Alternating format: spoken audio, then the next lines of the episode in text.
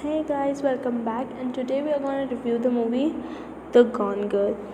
So, first things first, the acting was amazing.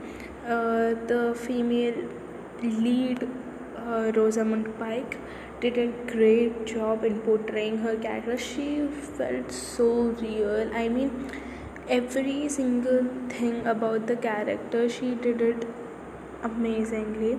And ben affleck also did a great job you know.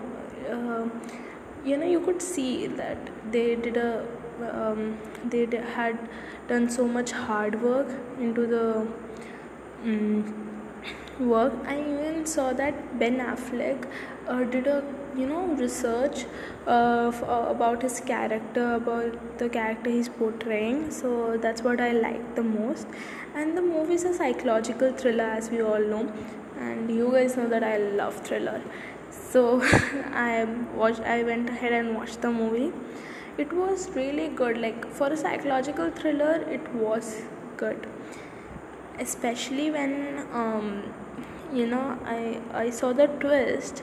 So I was like oh okay that okay that was the thing which happened. Hmm. Now okay now I see where this is going. But the twist was a little you know uh, before than I imagined it would be. Like I knew that there would be some twist going coming up and you know it would be a little different. But yeah the twist came up a little early. I also expected another twist which I thought would be a great um you know way uh, to see things. But then the what I expected was not there. There was not the another twist. So I was a little you know disappointed. But the movie is good actually. And yeah so then I went on and you know did a little research about it and apparently there was a case similar to Gone Girl, the Peterson case, and oh my god, it has its similarities. But when I researched about it, it says that the movie is not based on the case, but it's like so so similar.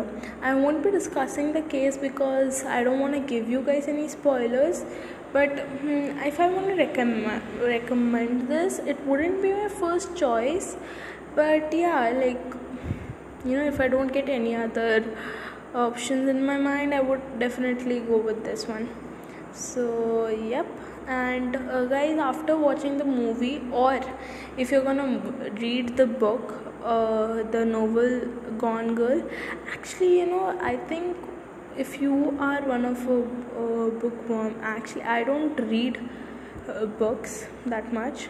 Yeah but if you are one of them then definitely check out the book or if you want to watch the movie then go for the movie. Actually i think there are some differences there's always some difference from the book and the movie. So i have even asked my friend to check out the book so that i you know know the similarities and the differences. But yeah go ahead check out the movie